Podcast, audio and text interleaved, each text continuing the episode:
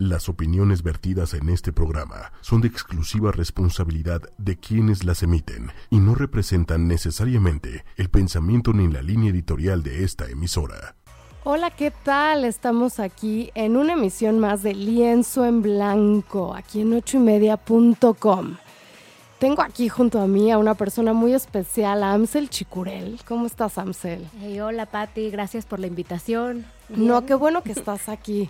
Amsel justo es psicóloga, ¿no? Se, ve justo como temas de inteligencia emocional. Y entonces hoy queremos hablar de las emociones. Entonces, últimamente, Amsel, hemos estado hablando como de temas muy humanos, de cosas que nos pasan a todos. ¿Y qué cosa más humana que las emociones, no? Sí, claro. o sea, creo que todos, todos tenemos que, lidiar con las emociones, todos sentimos emociones, ¿no? Eh, y creo que a mí me ha tocado, como, como en el consultorio, cuando veo pacientes, todos te hablan en algún momento de alguna emoción, ¿no? Una emoción, hay emociones padres, ¿no? Pero hay unas como molestas que, que no nos gustan tanto y que a veces quisiéramos como eliminar de nuestra vida, pero ya si lo pensamos más a fondo, o sea, ¿qué pasaría si en serio no sintiéramos ciertas emociones? O sea, estaríamos un poco... estaríamos en serios problemas. Estaríamos en serios problemas, ¿no? Entonces, un día un niño me decía, es que yo no quiero sentir enojo, ¿no? O sea, ¿por qué existe el enojo?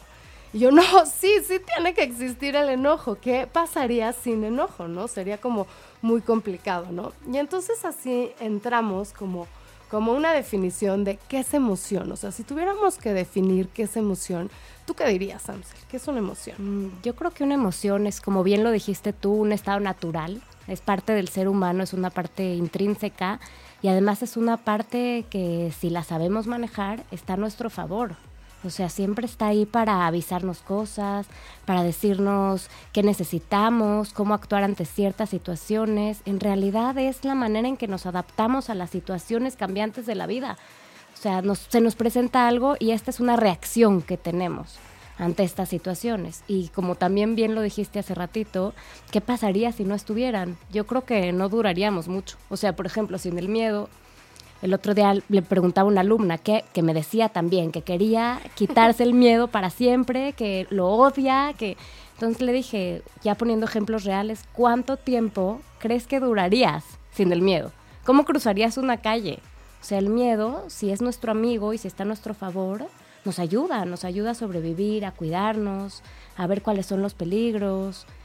Creo que, mm, regresando a la definición de emoción, la emoción es algo intrínseco al ser humano, es algo completamente biológico y es algo evolutivo además, que se ha evolucionado en sociedad y se ha complejizado en sociedad.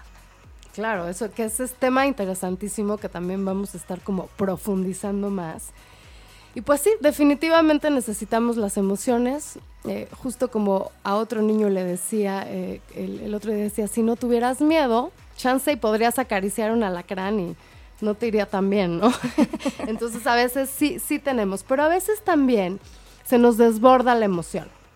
A veces también, eh, ¿cómo se llama? No es exactamente como fidedigna, o sea, a veces tenemos miedo o enojo de cosas que tal vez nos están sacando como fuera de curso y que también podríamos modificar nuestros pensamientos, ¿no? Un poquito de esto vamos, vamos a estar como, como hablando, ¿no?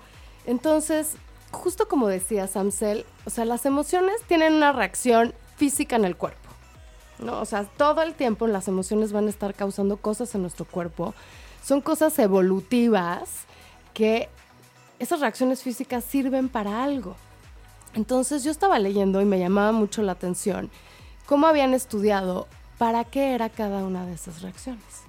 Y justo ahorita que estábamos hablando del miedo, se decían, cuando tienes miedo, luego, luego tu cuerpo manda toda la sangre a tus piernas, que era como una reacción para que salieras huyendo de ahí. Por eso te pones pálido cuando tienes miedo, porque toda la sangre está en las piernas, ¿no? Y entonces eh, te pones pálido, pero es, era una cosa para sobrevivir. O sea, porque si te está pasando una cosa luego, luego tienes que sentir miedo para poder huir, ¿no? O en el enojo también todos tus músculos se contraen, o sea, se va muchísima energía a lo que son las manos para defenderte o para que agarres una herramienta para defenderte. Y entonces imagínate todo lo que sirve, ¿no? O la tristeza, te baja la energía, porque lo que tienes que hacer es reflexionar para ver qué aprendes después, por ejemplo, de una pérdida. Entonces, todo es para supervivencia. Entonces, creo que primero tenemos que entender que las emociones están ahí para ayudarnos, no para molestarnos. Claro, y además que creo que algo importante es saber que todos tenemos todas las emociones y que son parte de nosotros y que eh, están ahí para ser nuestras amigas. Lo que pasa es que en esta sociedad, y a lo mejor no sé si es una tendencia natural, lo que decías hace rato, el tratar de pronto de ignorarlas, de rechazarlas, de hacerlas a un lado, porque a veces incomodan, porque a veces duelen. Y a lo mejor ahí lo que podríamos hacer es como pensar en, no sé, en, un bebé, por ejemplo. ¿Qué pasa cuando estamos viendo a un bebé que llora, que algo le duele, que siente una incomodidad? ¿Cómo nos acercamos a ese bebé? Nos acercamos con cuidado, nos acercamos con amor, con ternura, con compasión. Y pienso que solo ese acercamiento, sepamos o no lo que tiene el bebé, empieza a bajar esa incomodidad y ese dolor. Entonces, podríamos hacer una aproximación similar hacia nuestras emociones. O sea, quizás en vez de verlas como, como monstruos, como alguien que nos está molestando, como alguien que quiere que, no sé, algo malo de nosotros, tal vez acercarnos con cuidado, con amor. Son partes internas, son partes nuestras que nos están dando un mensaje. Y tal vez solo con acercarnos, la incomodidad baja, la incomodidad, el dolor, por lo menos se vuelve más manejable. Pero creo que sí tenemos que acercarnos con esa compasión y con esa ternura con la que nos acercaríamos a, otro ser humano, a un, por ejemplo, a un bebé. Claro, que con, con ese ejemplo se puede como entender muy bien. Y otra cosa que a mí me gustaría como comentar es, creo que allá afuera, todos, en algún momento hemos tenido como esta lucha, ¿no? O hasta se dice así como coloquialmente, ¿no? Como voy a tomar esta decisión con la cabeza o con el corazón, ¿no? O sea, como si estuvieran peleados, o sea, si una parte fuera la razón y otra parte fuera la emoción. Sí, es verdad, se, se utiliza mucho como si tuvieran que estar en lucha. Como que si estuvieran estar en lucha. Y ya que te metes como a estudiar realmente la la neurofisiología de cómo funcionamos los humanos, sí podemos ver que nuestros sentimientos, o sea, todas las emociones que se generan en el cuerpo, o sea, como que sí parten de un cerebro más primitivo, que es, o sea, el sistema límbico, que está en el centro del cerebro, y ahí, ¡pum!, se generan todas las, las, las emociones, ¿no? Y la razón está más como en la corteza cerebral, especialmente en el lóbulo frontal, que tenemos y entonces es como una parte muy lógica que nos permite tomar decisiones. Pero está estudiadísimo que las mejores decisiones que podemos tomar es cuando estas dos partes del cerebro se comunican. Ambas partes nos van a dar pistas para realmente tomar las mejores de, las decisiones. Entonces, cada vez que decimos corazón, ¿no? O cabeza, creo que más bien tenemos que decir corazón y cabeza, porque eso es lo que nos potencia como humanos. O sea, el frontal también tal vez va a frenar algunas emociones cuando están desbocadas, ¿no? Y nos va a ayudar a regular. Pero necesitamos de estas dos cosas realmente para vivir de la mejor manera, para ser felices, para tomar las mejores decisiones y tener el mejor rumbo de nuestra vida. ¿Qué opinas de esto, Amsel? Qué interesante lo que dices, Patti, porque justamente yo pienso que, estamos tratando de, de, volvernos seres más integrales y más integrados. Y eso nos va a ayudar en este mundo tanto internamente como hacia la sociedad, cuando nos volvamos más incluyentes. Y entonces creo que esto es un poco la base de lo que dices. ¿Por qué pelearnos con nosotros mismos?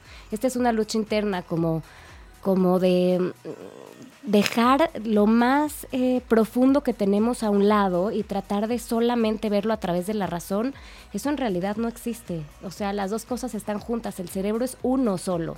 Y entre más amigo sea una parte de la otra, mejores decisiones vamos a poder tomar. Y, me gustaría platicar un poco también, eh, como dices muy bien, que esto va de la mano en el desarrollo.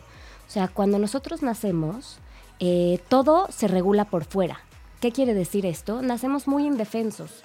¿Y quién regula todo lo que, lo que nos va pasando? Pues nuestros cuidadores, nuestra mamá, nuestro papá o quien esté a cargo de nosotros.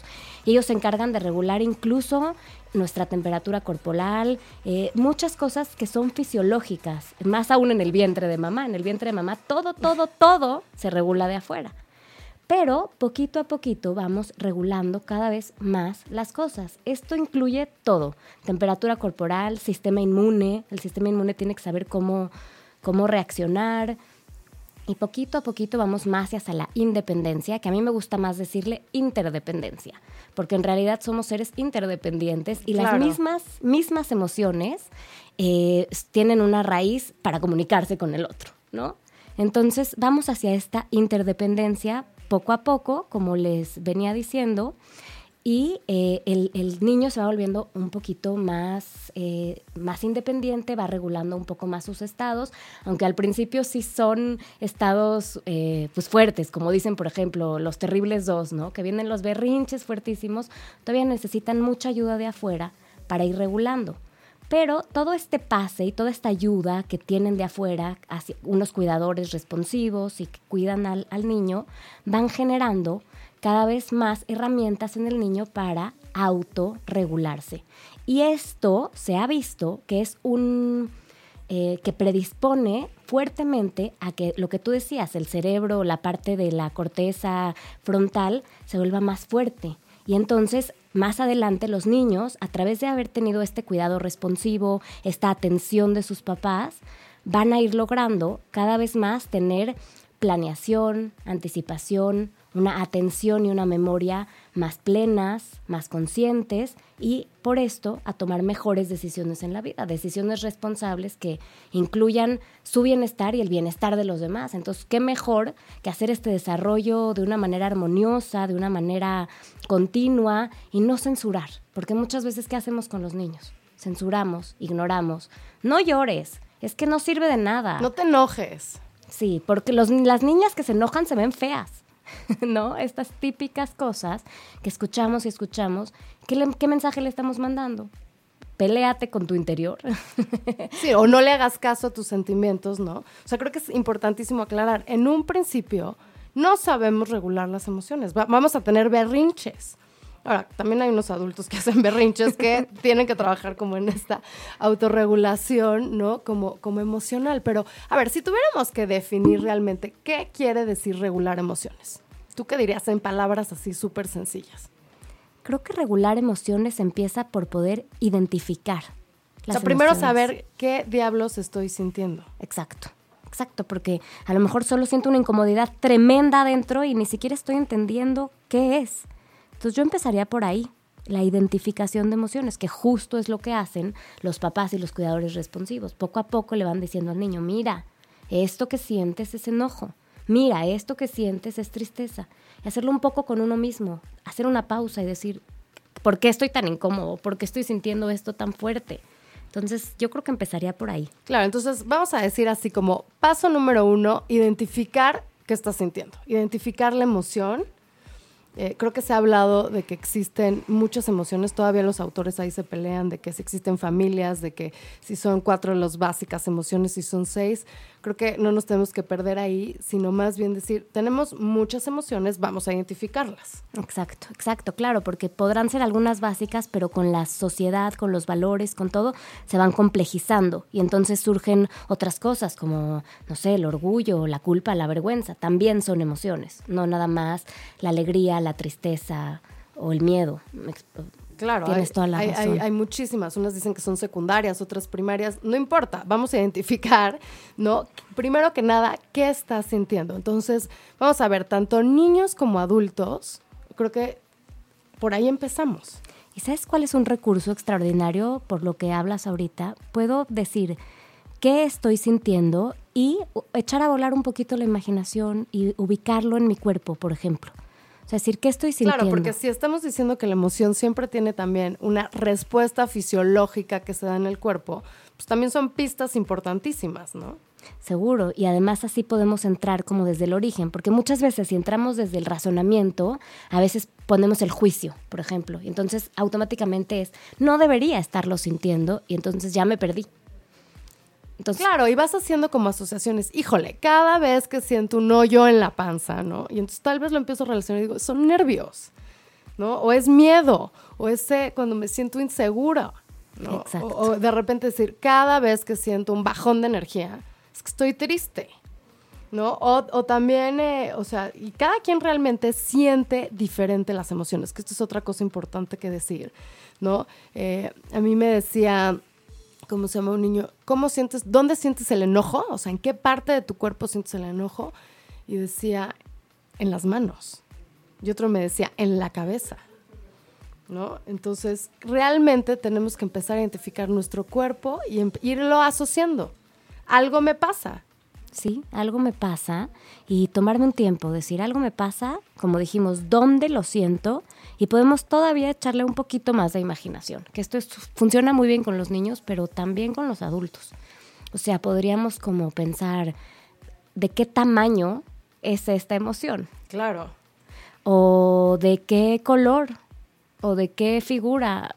También a mí me ha pasado, un niño el otro día me decía que su enojo era una bola gigante roja que explotaba, por ejemplo. Y entonces desde ahí se puede trabajar con esa bola gigante roja que quizás ya no es todo el niño, sino solamente es una parte del niño con la que podemos relacionarnos, comunicarnos y ver qué necesita, como decíamos en un principio.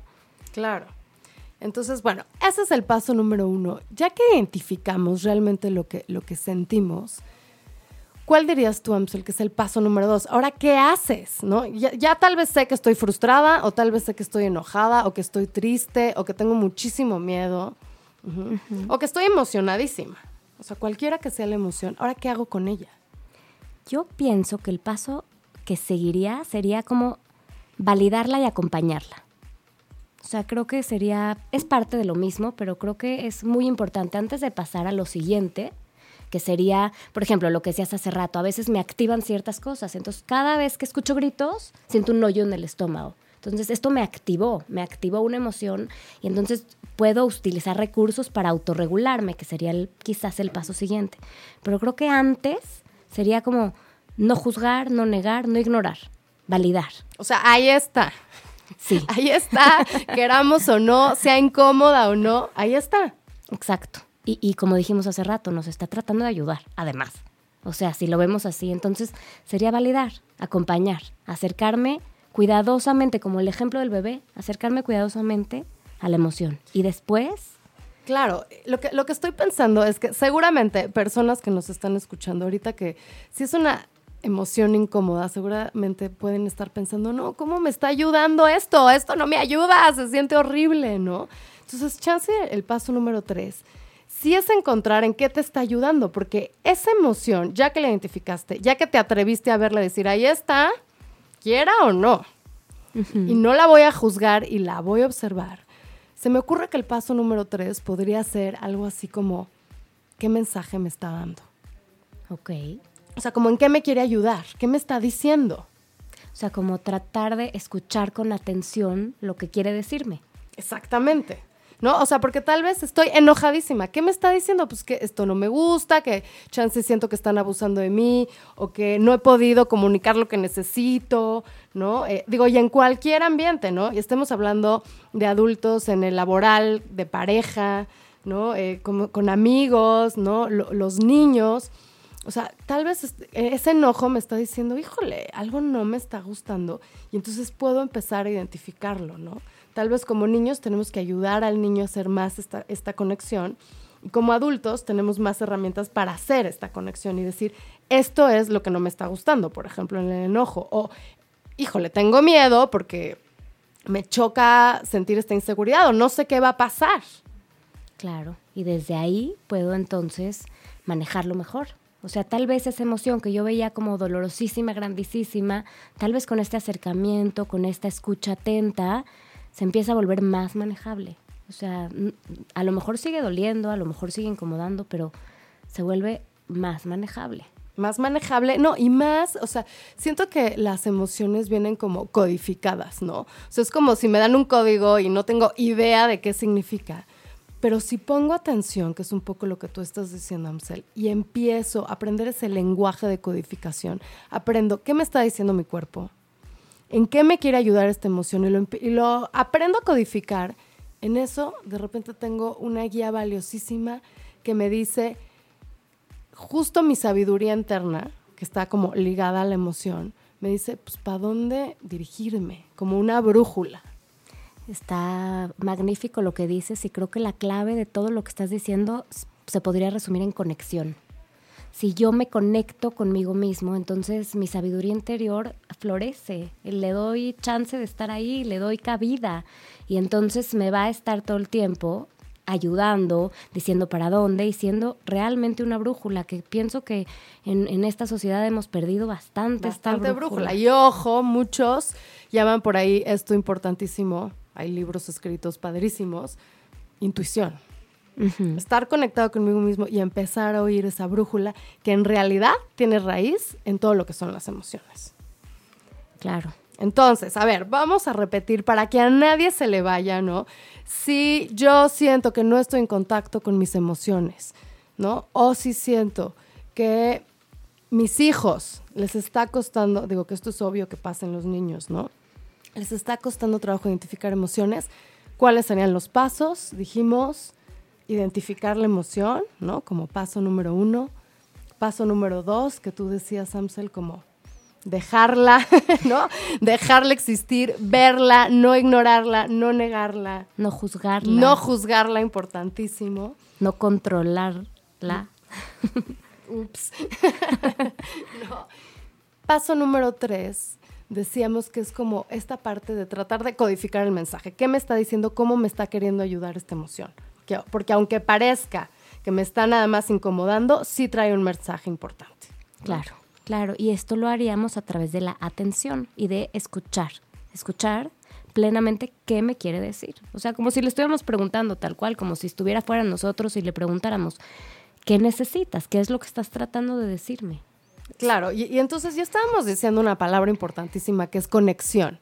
Ahora, yo quisiera hacer aquí un paréntesis porque sí vivimos en un mundo de correr, correr, correr, prisa, prisa, prisa, donde no hay momento alguno de escucharnos.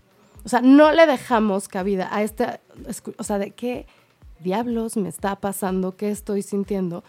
Entonces, es por eso que también viene como toda esta ola nueva donde nos dicen eh, la meditación, el mindfulness, y todo el mundo conecta esto con la felicidad, como diciendo, híjole, date un espacio. A veces tienes que estar un ratito en silencio, sin hacer nada, suelta tu teléfono Suelta todo y date unos minutos para escucharte, para escuchar a tu cuerpo, para escuchar los mensajes que te tiene que decir, para que veas lo que estás sintiendo. A mí me preocupa una cosa, Amsel, y que es que, ¿qué va a pasar con los niños que no les estamos enseñando esto en este mundo que tiene estímulos todo el tiempo? Claro, claro que es preocupante. Tenemos que, ponernos las pilas y empezar a practicar esto más a menudo, porque sí, es verdad, estamos en un mundo que va de volada, donde hay estímulos por todas partes, pero no podemos perder la conexión, porque entonces no nada más vamos a perder esta conexión hacia adentro, sino también hacia afuera. Claro, que esa es la parte que luego vamos, porque lo de adentro después se conecta con lo de afuera, ¿no? Claro, y entonces estaremos en un mundo eh, intolerante, triste, solo, aislados. Yo cuando veo a los niños en su celular todo el día pienso, qué aislamiento, qué, tristeza estar así. Y, en verdad, en verdad, cuando uno está en el celular todo el día, acaba uno muy cansado. O sea, siento que, que nos perdemos de muchas cosas que están pasando todo el tiempo a nuestro alrededor y en nuestro mundo, que son las que nos provocan este goce y este disfrute y este placer, que en realidad es lo que pues lo que venimos a hacer, ¿no? Oye, era el chiste de la vida, ¿no? Está, es, es, es, lo padre. Exacto, exactamente. Y, y, me gustó mucho lo que dijiste ahorita de, de, mindfulness y de toda esta ola nueva, porque sí en realidad es como este puente, es hacer este puente Y esta conexión con nosotros mismos se puede hacer y no es tan difícil, pareciera difícil, pero cuando uno lo empieza a practicar, los cambios, los resultados, sobre todo la plenitud, los momentos de paz y de goce, y el cómo empiezas a ver, no sé, a tu familia, todo empieza a, a fluir como bien dicen, a fluir, a conectarse. Y pienso que además de ser, o sea, estás generando como una energía diferente. Me gustaría como decir que quizás esta energía es la energía de la compasión o de la ternura o de la aceptación. Eh, claro, hacia ti mismo y que luego te da la posibilidad de hacerlo hacia los demás. Exacto. Exactamente. Y como cuidadores, que bien lo decías hace rato, ¿cómo hacerlo con nuestros niños? Empezando por prestarles atención y que esta atención sea plena, que sea una atención compasiva, que, que nos podamos acercar poco a poco a reflejarles sus sentimientos, a organizarlos y, tomar las cosas que pasan en la vida como oportunidades. Porque muchas veces como papás o como maestros que estamos como tratando de sobrevivir en este mismo caos que de repente sentimos y en esta prisa. Es como, oh, ya se pelearon, no, ya, por favor, fulanito, vete para allá. Y entonces estamos sobreviviendo, cuando en realidad son oportunidades, oportunidades valiosísimas para que los niños aprendan a escuchar, a negociar, a solucionar problemas, acercarse diferente hacia situaciones que después van a necesitar estas herramientas para poderse adaptar. Entonces, si nosotros lo vivimos con tanto estrés, que el estrés también es positivo, pero no en esta medida, ya se volvió como un talismán que vamos cargando. Entonces, creo que debemos de tomarnos un tiempo para, para conectar, para conectarnos con ellos, con nuestros niños. Solo a través de la, del ejemplo y de la conexión, ellos podrán conectarse hacia adentro y después y, simultáneamente hacia afuera. Exacto. Bueno, entonces estamos, Amsel, o sea, ya estamos conectados, ¿no? Vamos a decir que hicimos esos pasos muy bien, ¿no? O que logramos también hacerlo con, nuestros hijos. Y entonces, eh, si llegamos bien a este paso, ya estamos conectados, sabemos qué sentimos y estamos tratando de decodificar el mensaje. Ahora aquí viene otra complicación, porque muchas veces las emociones vienen con impulsos. Claro. Impulsos que a veces tenemos que seguir, pero a veces no. A veces nos conviene y a veces no nos conviene. Y entonces, por ejemplo, estoy pensando en el enojo. Te puede venir con un impulso enorme. Me enojo, ¿no? Tal vez hago esta pausa, sé de que estoy enojado, más o menos sé qué me quiere decir. Y tal vez ese enojo lo que me dice es que casi casi le dio un puñetazo al que está enfrente, ¿no? Que se está metiendo conmigo. O miedo es así como, huye de esto, ¿no? O sea, date la media vuelta y vete. O cualquier emoción, ¿no? Que, que pueda estar siendo, nos va a dar un impulso de hacer algo. Y a veces no es lo mejor. Y esto creo que también es parte de lo que es la regulación de emociones. ¿Cómo podemos poner una pausa y decidir ¿De qué manera, por ejemplo, enojarnos? Porque me puedo enojar a golpes, me puedo enojar a patadas, ¿no? Que probablemente me voy a meter en problemas. O me puedo enojar de una forma distinta. O sea, de una forma donde en serio encuentro una solución a lo que estoy sintiendo, ¿no? Y creo que aquí es donde se conecta emoción con solución de problemas. Claro, y como decías hace rato, justamente ahí se conecta con el lóbulo frontal con la parte en donde podemos regular la emoción, frenar el impulso y tomar una decisión asertiva que me sirva. Porque si yo le pego al de adelante, claro que me puedo meter en problemas y en problemas serios. Y a ver, Amsel, justo acabas de decir una palabra importantísima, asertividad. ¿Nos podrías explicar un poquito más qué es asertividad? Pues la asertividad es poder comunicar lo que siento pero poderlo comunicar para que, para que me sea funcional, para que me sirve, para resolver a favor mío, pues, y a favor de los demás. Eso creo que podría O sea, como que te cuidas tú y cuidas al otro. Exacto, porque como tú bien decías, puedes tener una respuesta agresiva que entonces ni cuidas al otro ni te cuidas a ti, o podrías también tener una respuesta pasiva. Es decir, hay gente que está enojadísimo, pero tampoco puede hacer nada con este enojo, no lo puede sacar hacia afuera, no le puede decir, por ejemplo, a la señora que se te metió en la fila, este, por favor, con permiso, no puede hacer nada y entonces este enojo no sale hacia afuera, pero se queda, se queda y genera problemas como gastritis o problemas en el mismo cuerpo. Esto también es agresividad pero se podría traducir como pasividad, pero hacia adentro. Entonces, ni queremos hacernos daño a nosotros ni a los demás, lo que queremos es solucionar el problema, que nos sirva, que nos sirva como sociedad. que el mensaje que realmente me estaba mandando la emoción sirva para algo. Exacto. Entonces, o sea, creo que podríamos decir que tenemos ante una emoción, ya que la identificamos, ya que más o menos sabemos el mensaje, pues tenemos de tres sopas. más, digo, son más, pero bueno, vamos, a dejarlas así como en tres. O sea, podemos actuar agresivamente, pasivamente o asertivamente. Exacto. ¿No? O sea, agresivamente no es la mejor opción porque nos metemos en problemas y lastimamos al otro. Lastiman nuestras relaciones. Claro. ¿No? Pasivamente, pues nos lastimamos a nosotros mismos y porque nos quedamos por dentro y creo que ambas de, estas opciones, tanto la agresividad como la pasividad, lo que sucede es que no solucionas el problema. Claro, te sigues en el mismo lugar o en un lugar diferente, pero en problemado. Entonces, eh, volviendo un poco a lo que decías, ¿cómo, cómo lograr este, este balance, digamos, esta línea media, esta forma en la que puedo expresar lo que siento? ¿Cuál sería ese paso? Claro, pero acabas de decir una cosa muy importante, expresar lo que siento. O sea, creo que es el, el paso es la comunicación. Exacto, exactamente. Cuando yo comunico, estoy realmente, de hecho la palabra comunicación, ¿qué quiere decir? Quiere decir comunión, poner en común.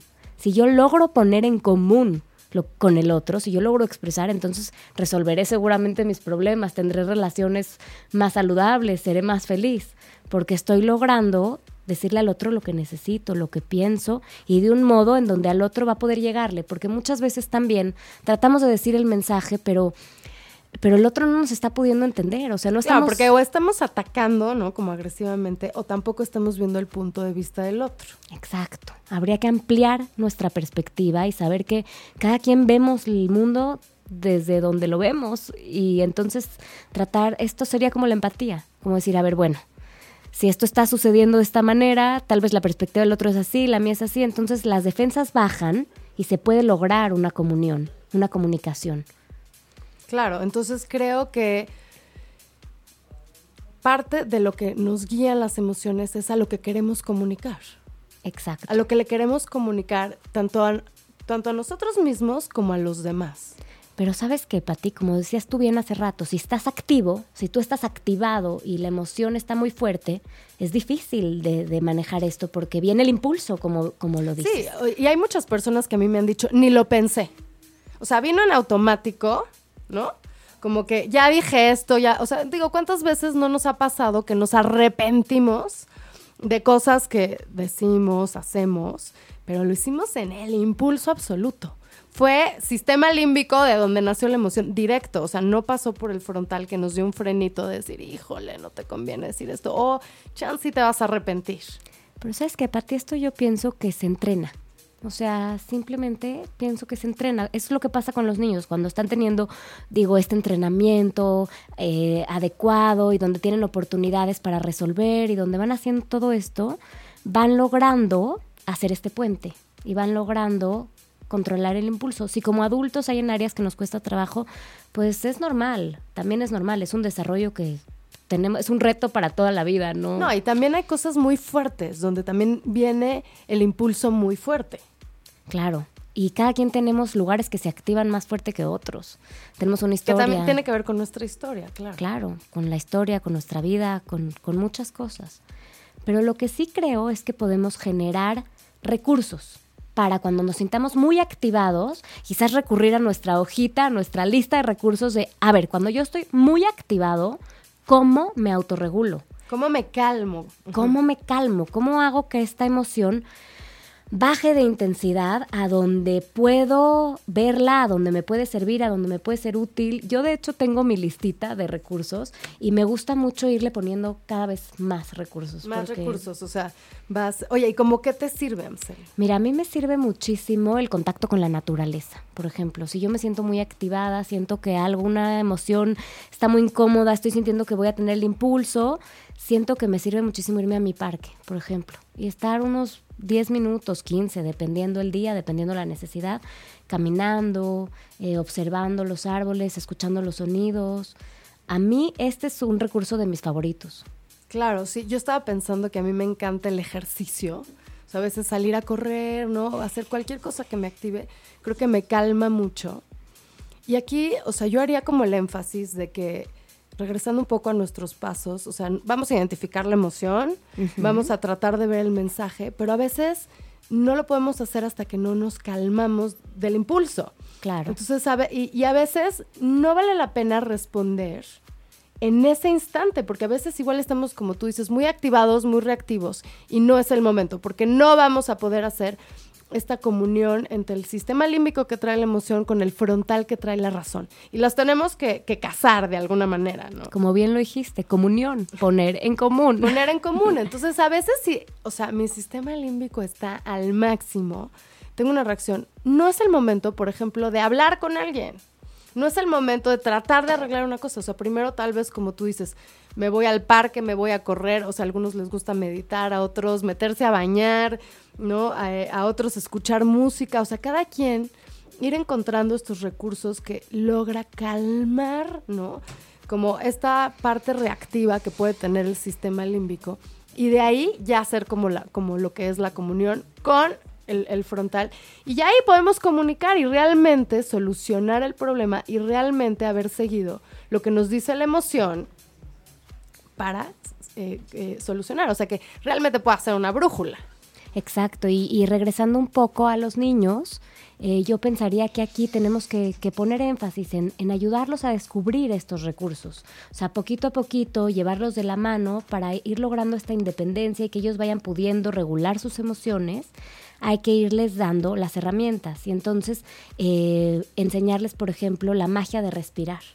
O sea, simplemente a veces con unas cuantas respiraciones el niño puede volver a su centro y puede entonces eh, resolver asertivamente. Y esta es una herramienta magnífica. Digo, hay muchas más además de respirar, pero creo que habría que poner atención ahí con los niños, cómo irles dando herramientas y dejar poco a poco que dar rienda suelta también a que las experimenten, poco a poco.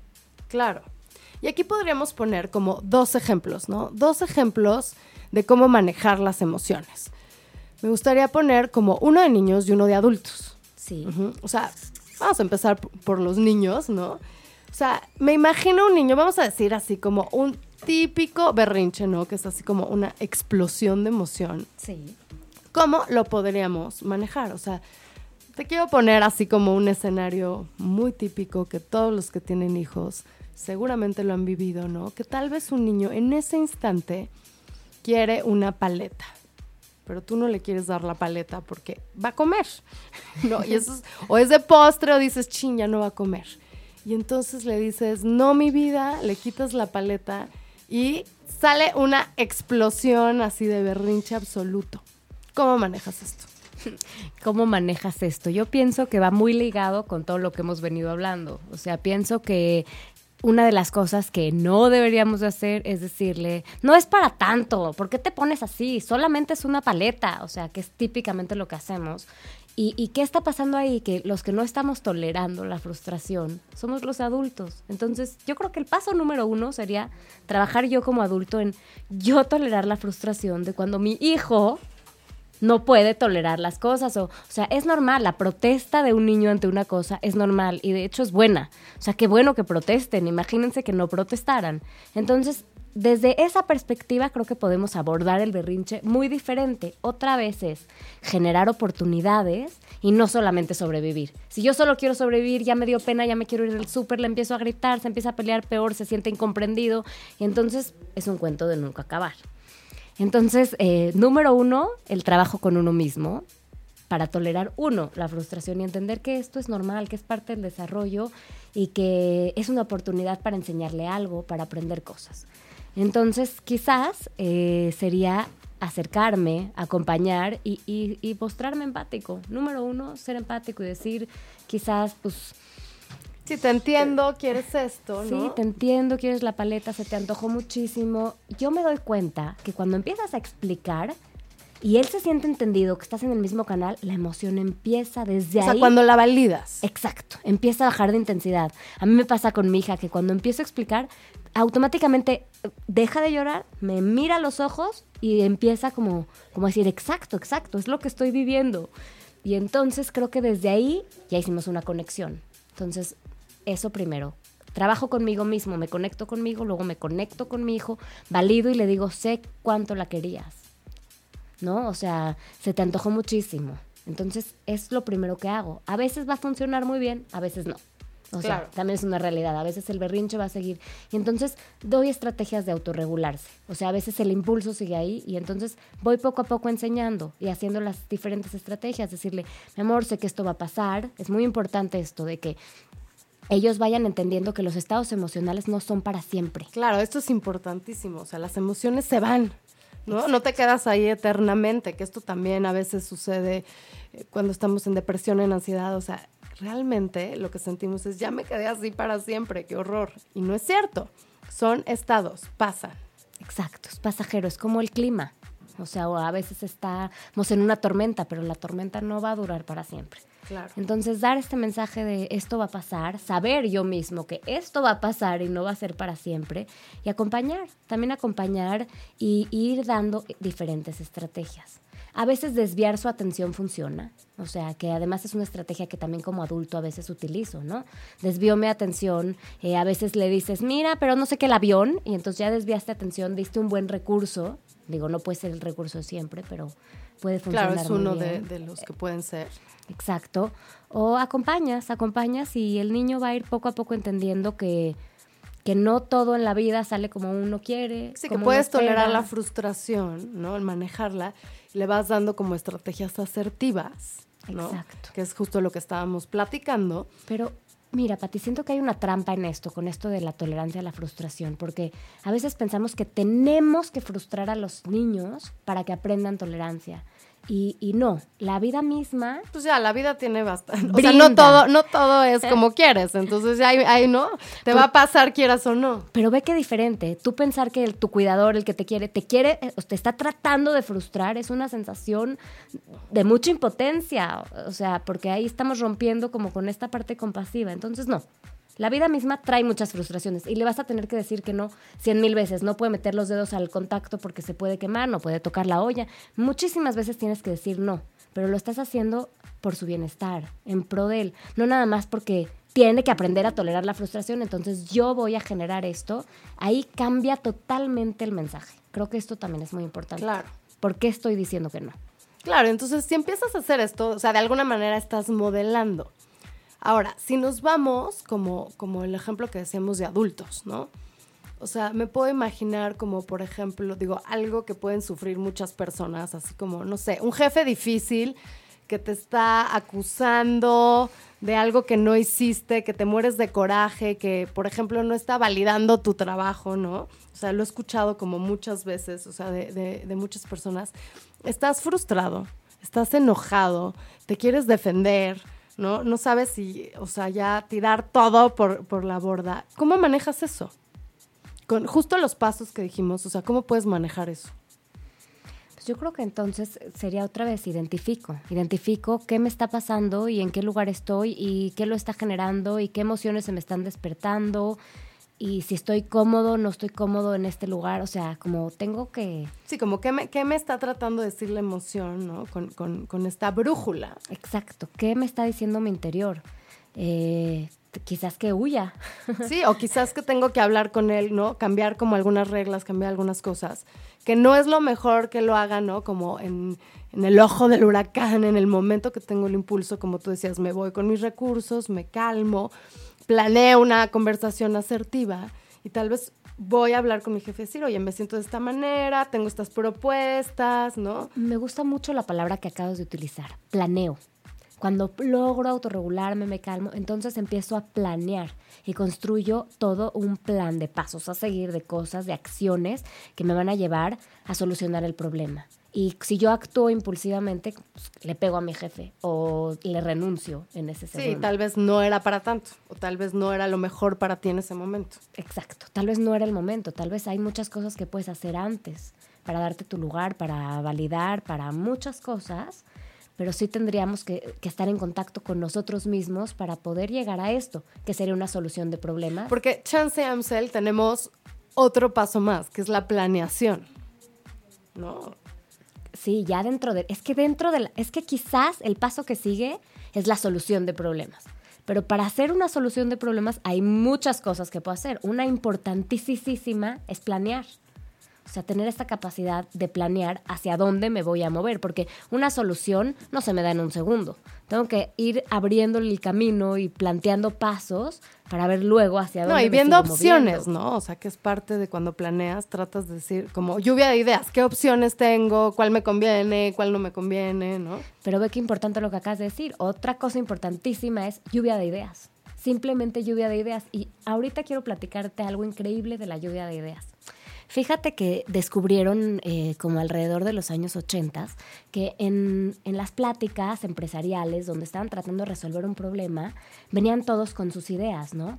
Pero se daban cuenta que por cada idea que alguien proponía, había un minuto de idea, por hacer una medida proporcional, por tres minutos de crítica sobre la idea y muy pocos resultados, muy pocas soluciones. Entonces decidieron separar este proceso y hacer como una lluvia de ideas, solita la lluvia de ideas, y en otra sesión hacer la parte de, como de juzgarlas, pues, o, de decidir cuáles tomar y cuáles no. Eh, ¿Y qué crees? ¿Qué, ¿Qué pasó? O sea, no, me imagino que si no estabas, ¿no? Con, como con la idea de que tenías que criticar, te abrías más a escucharla. No sé, se me, se me ocurre. Exacto, todo el mundo se abrió más a escuchar y todo el mundo empezó a decir desde las ideas más disparatadas que se les ponían venir a la cabeza. Y entonces se empezó a volver mucho más productivas estas juntas, empezaron a sacar muchísimas ideas porque justamente eh, quitaron como esta parte que dijimos que es un paso anterior. Sí, que no juzgar. Exacto. Es que es un, es un gran enemigo creo que en la emoción, en la solución de problemas, ahorita que vamos a hablar más adelante de la inteligencia emocional, o sea, así si me dijeran, pon un enemigo, ¿no? Así, algo que no quieres que aparezca porque te viene a destruir todo, es la parte de juzgar. Exacto. O sea, es un gran freno que, tenemos que, ¿no? Como que verlo venir y decir, ¿sabes qué? No te voy a hacer caso porque un poco me vienes a destrozar todo lo que quiero lograr y no voy a llegar a la solución. O lo que podrías decirle es como, a ver, amigo, eh, ya llegaste, sé que eres el juiciosito. Esa voz, ese juez que está dentro de mi cabeza. Sé que a veces me estás ayudando porque de nuevo quiero que seamos amigos. Sé que ahorita te escucho, dame chance. Y entonces hacer toda esta lluvia de ideas y luego en otra junta haces el proceso de evaluación. Bajarle el, el, volumen, de repente tenemos que bajarle el volumen. Exacto, exacto, porque bueno, eh, este pensamiento, esta voz, muchas veces es a favor nuestro, pero siempre y cuando esté en comunión y esté en comunicación. Y cuando se está subiendo mucho de tono, podemos decirle, tranquilo, te escucho en un ratito, dame chance, porque a veces como que viene alarmado. Claro, no, y también a veces te corta la creatividad, ¿no? Es como decir, espérame, déjame ser creativo, que se me ocurra todo, y ya luego veo chance, porque chance también me ayuda a saber que hay, hay unas ideas que no son tan viables, ¿no? Claro, claro, me va a dar como probablemente el juicio de realidad, aterrizar las cosas, o sea, siempre y cuando esté como también en la medida justa y en el momento preciso. Si lo metemos antes, puede limitar. Esta puede limitar, ¿no? Y nos corta ya como toda la creatividad o como todas las cosas, ¿no? Que, que íbamos a hacer. Ya ver, Amsel, entonces hemos estado hablando como todo este tiempo de cómo manejar una emoción, como los mejores pasos para que la emoción realmente sea una brújula que nos lleva a solucionar problemas, ¿no? Y creo que nos falta hablar también de cómo las emociones también están hechas para comunicarnos con otros, ¿no? Decíamos justo esta parte de comunicación, decíamos esta parte de asertividad, y creo que también empezamos a hablar de lo que es empatía y creo que nos falta hablar de la parte que es de dos vías. También tenemos que escuchar las emociones de los otros. Y que juntos realmente podemos, esta es la manera que se da el entendimiento, o sea, cuando también somos capaces de ver lo que el otro está sintiendo. Claro, claro, sería como, como lo que decíamos hace ratito un poco, como tomar perspectiva, tomar perspectiva de que yo soy uno, pero soy uno en conjunto con muchos, o sea, hay mucha gente afuera, cada quien viviendo desde su perspectiva, desde su vida, y esto es, es gradual, o sea, digamos que los niños eh, podrían al principio, por decirlo así, ser egocéntricos, y poquito a poquito ir entendiendo, pero mira, ya se ve que a los dos años hay una empatía genuina. O sea, sí hay una empatía genuina en donde pueden preocuparse por el otro. Y esto tiene mucho que ver con la compasión y con la ternura que hablábamos hace ratito. Porque si el niño está acostumbrado a que se le acerquen con compasión y con ternura, él empieza a desarrollar este mismo sentimiento por los demás. Y empieza a pensar, si a ti te duele, lo empieza como a registrar y a sentir y a, generar este comportamiento como prosocial, de ayuda, de ayuda hacia el otro. Es una construcción paulatina y, y pienso que este egocentrismo se va desarrollando durante toda la vida, o sea, se va abriendo poquito a poquito y vamos tomando cada vez más y más perspectiva de que hay diferencias culturales, de que no todo el mundo piensa lo que nosotros pensamos y esto no quiere decir que está mal, que de nuevo sería como el juicio, entonces yo tampoco juzgo al otro. Y yo también tomo una perspectiva de, bueno, si yo estuviera exactamente en tus zapatos, si yo viviera la vida exactamente como tú la vives, ¿cómo reaccionaría o cómo viviría yo? Y entonces esto deja de ser tan choqueante y entonces podemos hablar de un entendimiento cada vez más profundo y de una comunión cada vez más profunda hacia adentro y hacia afuera, porque esto es, eh, el repertorio emocional poco a poco se va ensanchando, como hablábamos hace rato, y este ensanchamiento permite una conciencia mayor de mí mismo, un automanejo mayor de mí mismo, pero también una eh, conciencia social. Claro. No, y que todo esto nos lleva a llevarnos bien con los demás. O sea, las personas que son capaces de hacer esto. O sea, ya manejaste tu emoción, no sé qué, la comunicaste, fuiste empático, escuchaste del otro. O sea, toda esta parte que tú estás diciendo importantísima. Me permite ir por la vida teniendo adecuadas relaciones sociales, que al fin y al cabo también estudios dicen que los que tienen estas adecuadas relaciones sociales son mucho más felices, mucho más exitosos. Claro, porque generas vínculos profundos y en estos vínculos profundos encuentras eh, un placer, una plenitud que ninguna otra cosa puede dar. Y entonces, por eso este incremento de la felicidad. Porque, ¿sabes qué, Amsel? Nos falta decir una cosa importantísima de la cual me gustaría hablar, que es como toda esta parte de, dijimos todo manejo de emociones. Pero hay un término que, ha estado como, como muy de moda, que puede causar muchísimo interés y que ha habido muchísimos estudios que hablan de esto, que es la inteligencia emocional. Sí. ¿No? O sea, empezaron a hablar como de que, híjole, pues tu inteligencia, ¿no? Tal cual como un coeficiente intelectual, ¿no? Que te hacían una prueba de inteligencia, igual y salías inteligentísimo, ¿no? Eres un genio. Pero después veían que igual y no te iba tan bien en la vida y que es, o sea, que había otros tipos de inteligencia. Esa genialidad no sirve mucho. Esa genialidad no, pues hay que, no, felicidades que haces unas ecuaciones matemáticas cañonas, pero no, o sea, qué padre, ¿no? Pero necesitas más que eso, ¿no? O sea, eso, eso tampoco te va a llevar a, mucho. Y entonces, y realmente veían a otros que, por ejemplo, habían sido burrísimos en la escuela, pero que decían, oye, es que es carismático, es que se sabe llevar con los demás, no sé qué, y eso era la inteligencia emocional, ¿no? Entonces, aunque ha habido muchos estudios anteriores, Daniel Goldman fue uno de los que empezó como a aterrizar este término, a hacer investigaciones, ¿no? Y también se vio por ahí, pusimos en nuestro blog una estadística que dice que realmente el 80, ¿ok? 80 es muchísimo, 80% del éxito de la vida adulta está relacionado con la inteligencia emocional. Claro, con todo lo que hemos hablado hoy, creo que... o sea, no, oye, después de este programa podemos saber que, claro, ¿no? Se nos hace ya todo lógico. Porque decimos, claro, o sea, cuando tú eres capaz de hacer todo, ¿no? Todo esto con las emociones, sacas herramientas importantísimas que te dejan moverte. Creo que te dejan moverte y te conectan a la vida, que la vida misma es movimiento, adaptación, flexibilidad. Exactamente, ¿no? Entonces, bueno, ya que hablamos todo esto de manejo emocional, vamos a conectarlo con lo que es inteligencia emocional. Si tuviéramos que dar una definición de inteligencia emocional y de qué se trata, ¿qué podríamos decir, Amsel? Para ti, ¿qué es la inteligencia mm, emocional? Yo creo que la inteligencia emocional es, eh, número uno, el entendimiento conmigo mismo, como esta inteligencia intrapersonal que va hacia adentro. ¿Qué tal puedo yo conectarme conmigo, comprender mis emociones? Eh, automanejarme, o sea, esta sería como una de las partes básicas.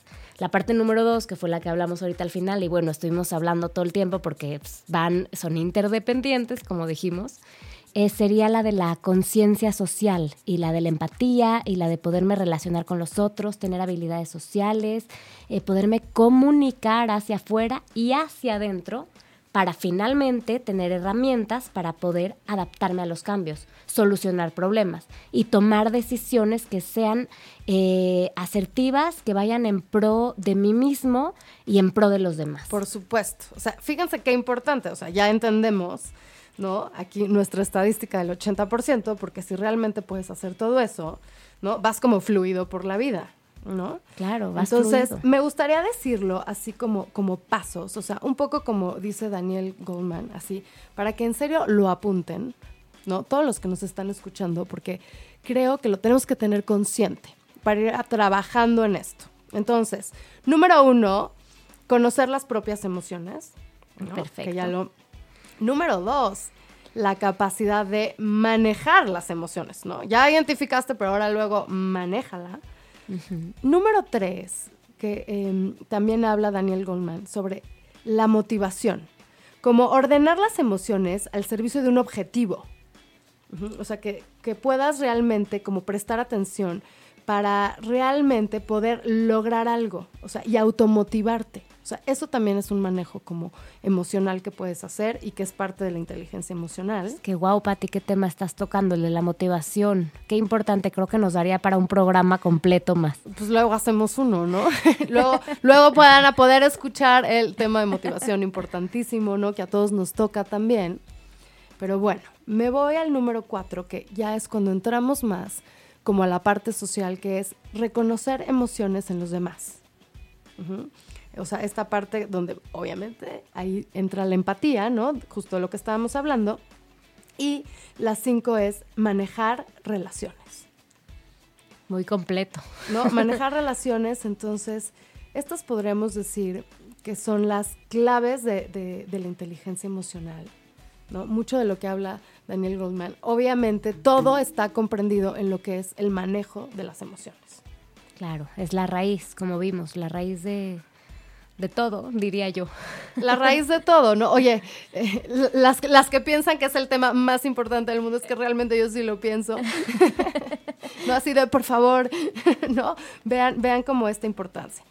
Ahora, Amsel, fíjate que muchas personas me han preguntado, ¿no? Y creo que después de escuchar la importancia que tiene este tema, ¿qué tal si dices, híjole, yo creo que no tengo tanta inteligencia emocional, ¿no? O me han preguntado, ¿qué? ¿Naces con ella? O sea, si no te tocó así como que ya, ¿no? ¿Estás frito? O la puedes desarrollar o casi casi a qué curso me meto, ¿qué hago para tener más altas estas capacidades? Porque al fin y al cabo me van a traer felicidad y éxito. ¿Qué dirías? ¿Se pueden desarrollar?